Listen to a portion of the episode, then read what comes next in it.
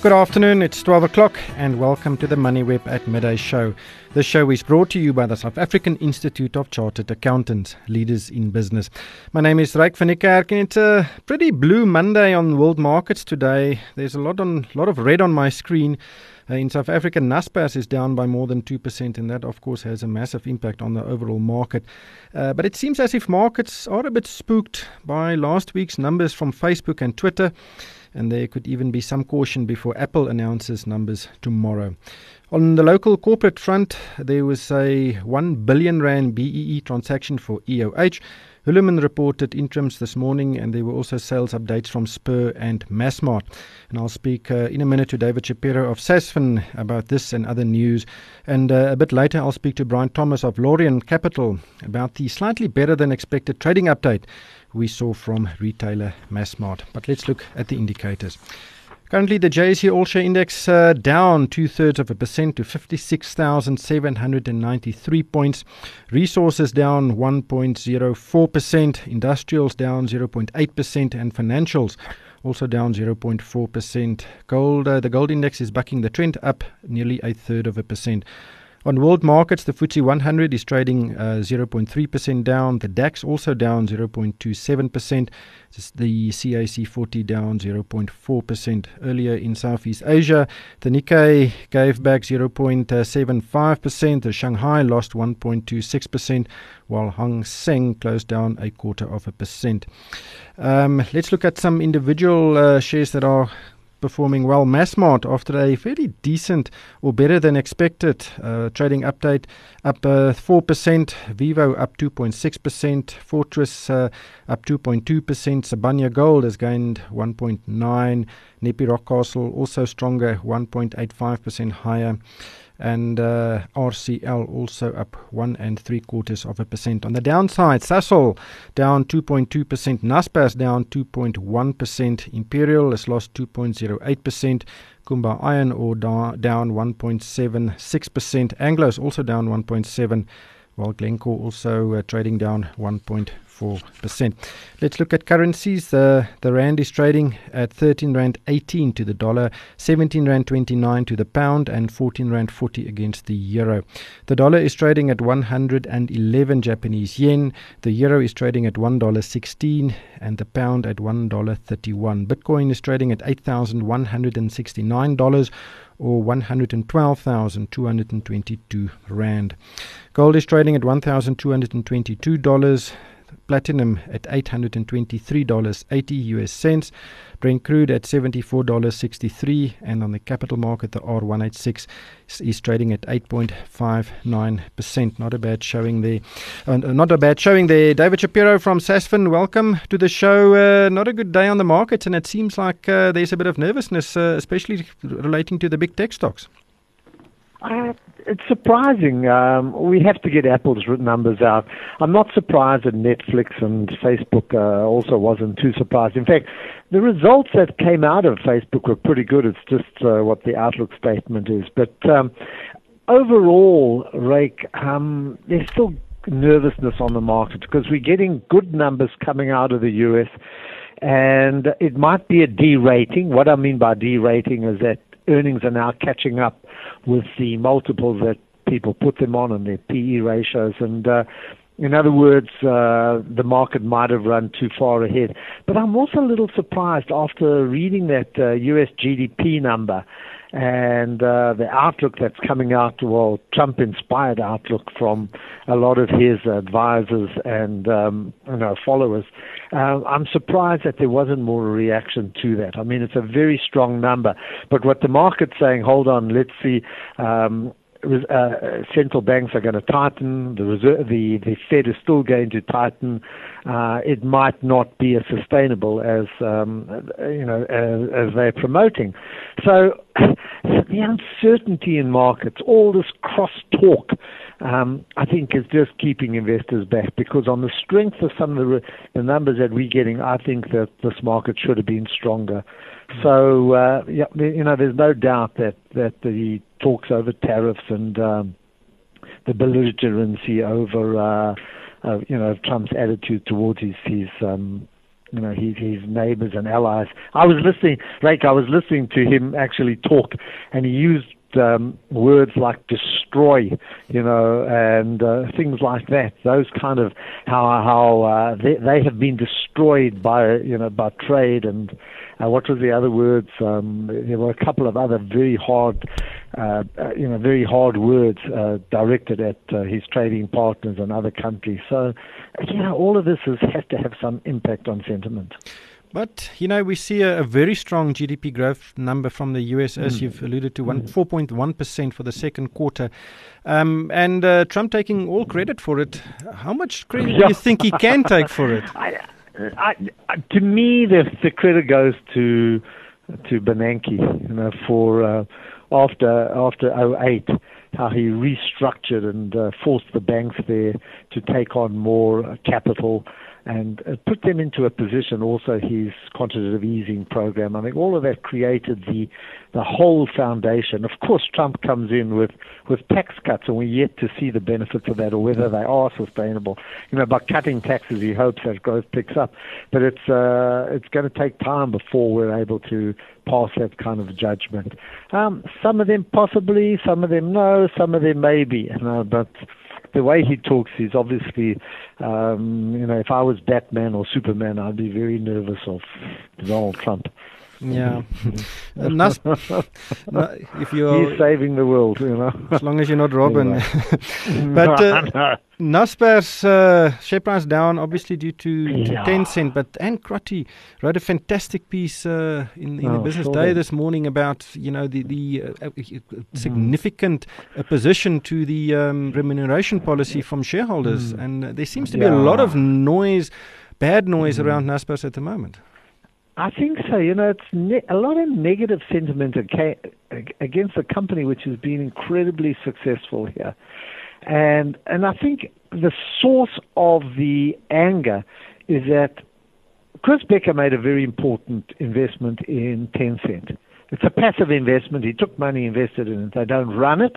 They're not responsible for uh, the profits. They account for it. Of course, they do account in their numbers, but they're not receiving, uh, they're not directly involved in the running of Tencent. And the problem that, that everybody associated with Naspers is now benefiting from that in terms of uh, remuneration. And I think this is where the anger goes. You know, they're not directly responsible. So um, that's that's where shareholders are objecting. Um, I, one might credit Koos Bekker for having had the foresight, but I think a lot of operational managers are not really involved, and I think that's where opposition's coming in and how they're hiding it, according to Anne's um, article, is that they're not for you know they're not showing the true opposition uh, of of um, of shareholders. In fact, the N share, which is the listed thing, to these policies. But it's it's it's you know we're down about I don't know what we're down. I was looking at Tencent. Tencent could be down 14, 15 percent since the beginning of the year, which is completely out of line with with the other uh, tech stocks. Um, so there's a quite a bit of adjustment, and that's had a big impact. So. Ryk, the big question is how is this going to impact on um, How's this going to impact on remuneration policy next year? Do they now take a knock or do they give money back? What happens?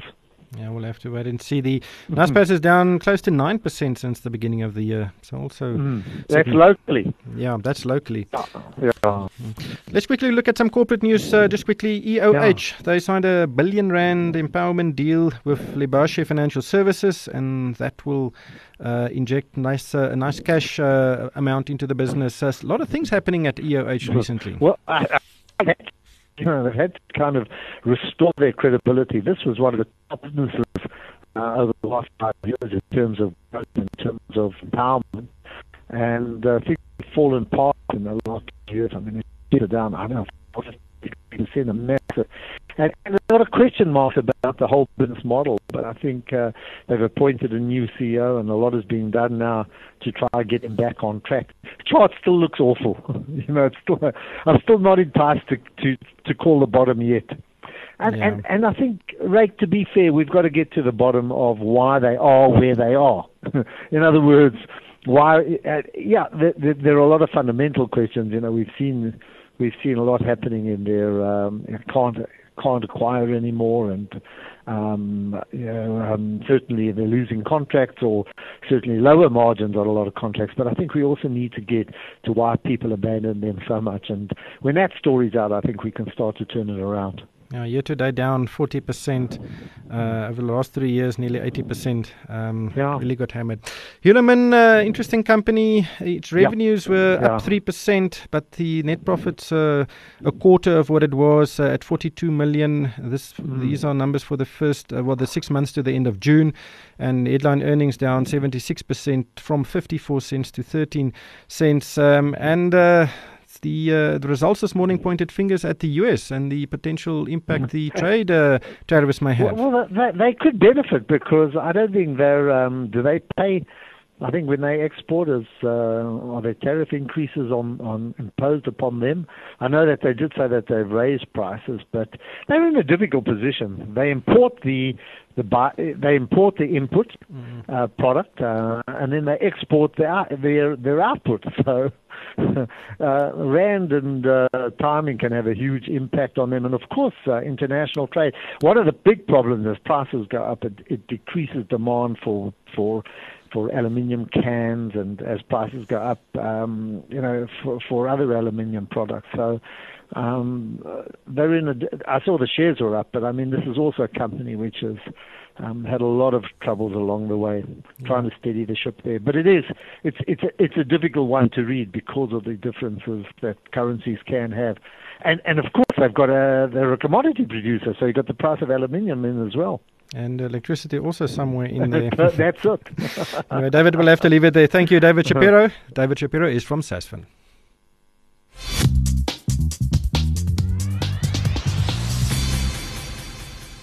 Retailer Massmart issued a trading statement today, which has been well received in the market. The retailer said business conditions had improved in recent months, but despite a marginal increase in sales, the group warns that its headline earnings for the six month period to the end of June may decline by between 37 and 47 percent.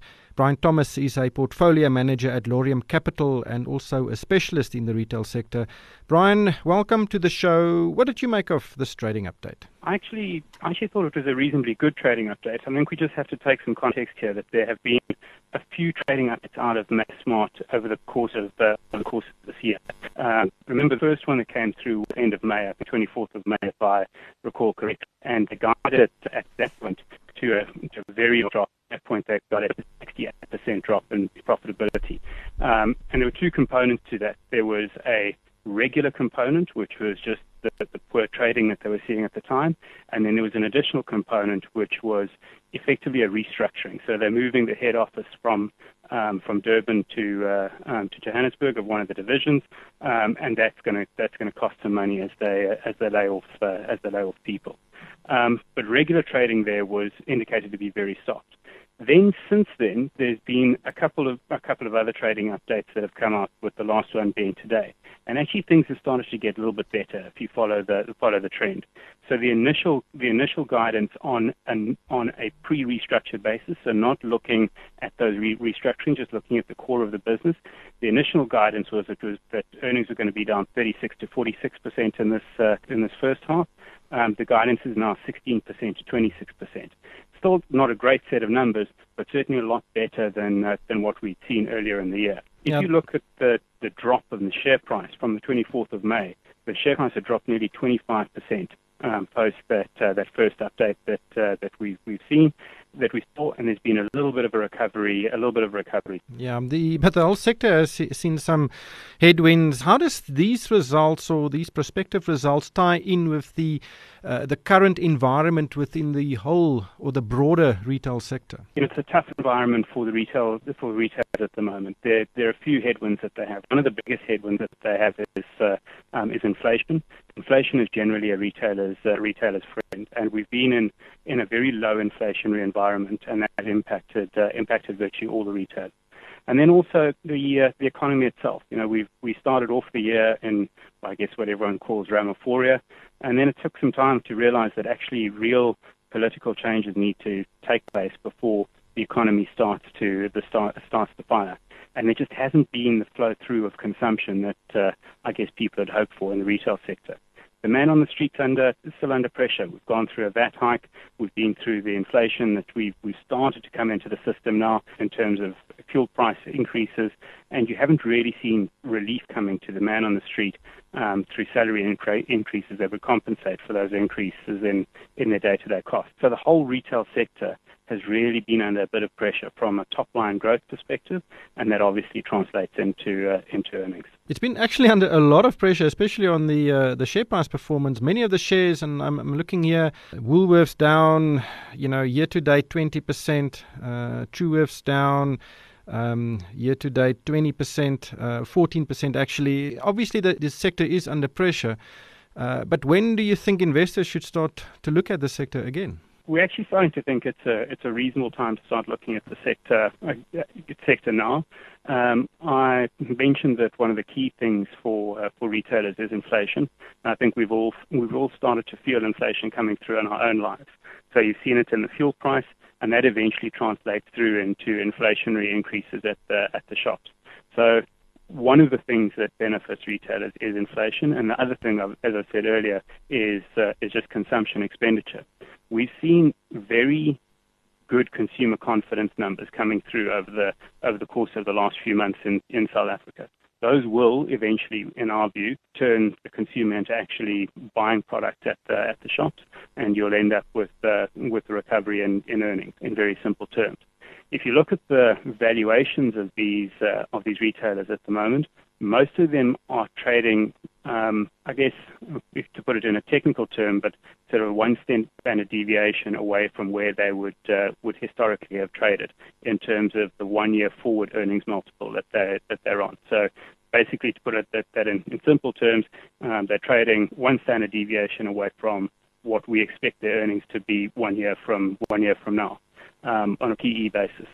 Um, so we think that they, they're starting to look reasonably cheap. Obviously, one has to be selective as to which retailer you pick, um, but it's not a bad idea to be looking at retailers at this point, given their valuations. We'll have to leave it there. Thank you, Brian. That was Brian Thomas. He's a portfolio manager at Laurium Capital and a specialist in the retail sector. That is unfortunately all we have time for today. The show was brought to you by the South African Institute of Chartered Accountants, leaders in business. And that's it for this uh, Monday edition of the MoneyWeb at Midday Show. My name is Ryk van Kerk, and thanks for tuning in. Numbers rule the world. Inflation, interest rates, petrol price. And when numbers change, you need to know how to respond, especially when it comes to business. Partner with a chartered accountant and get far more than a numbers person. A CASA is equipped with holistic business acumen and decision making expertise when evaluating your business's future growth. Partner with a responsible leader in business. Partner with a CASA today. Go to saica.co.za.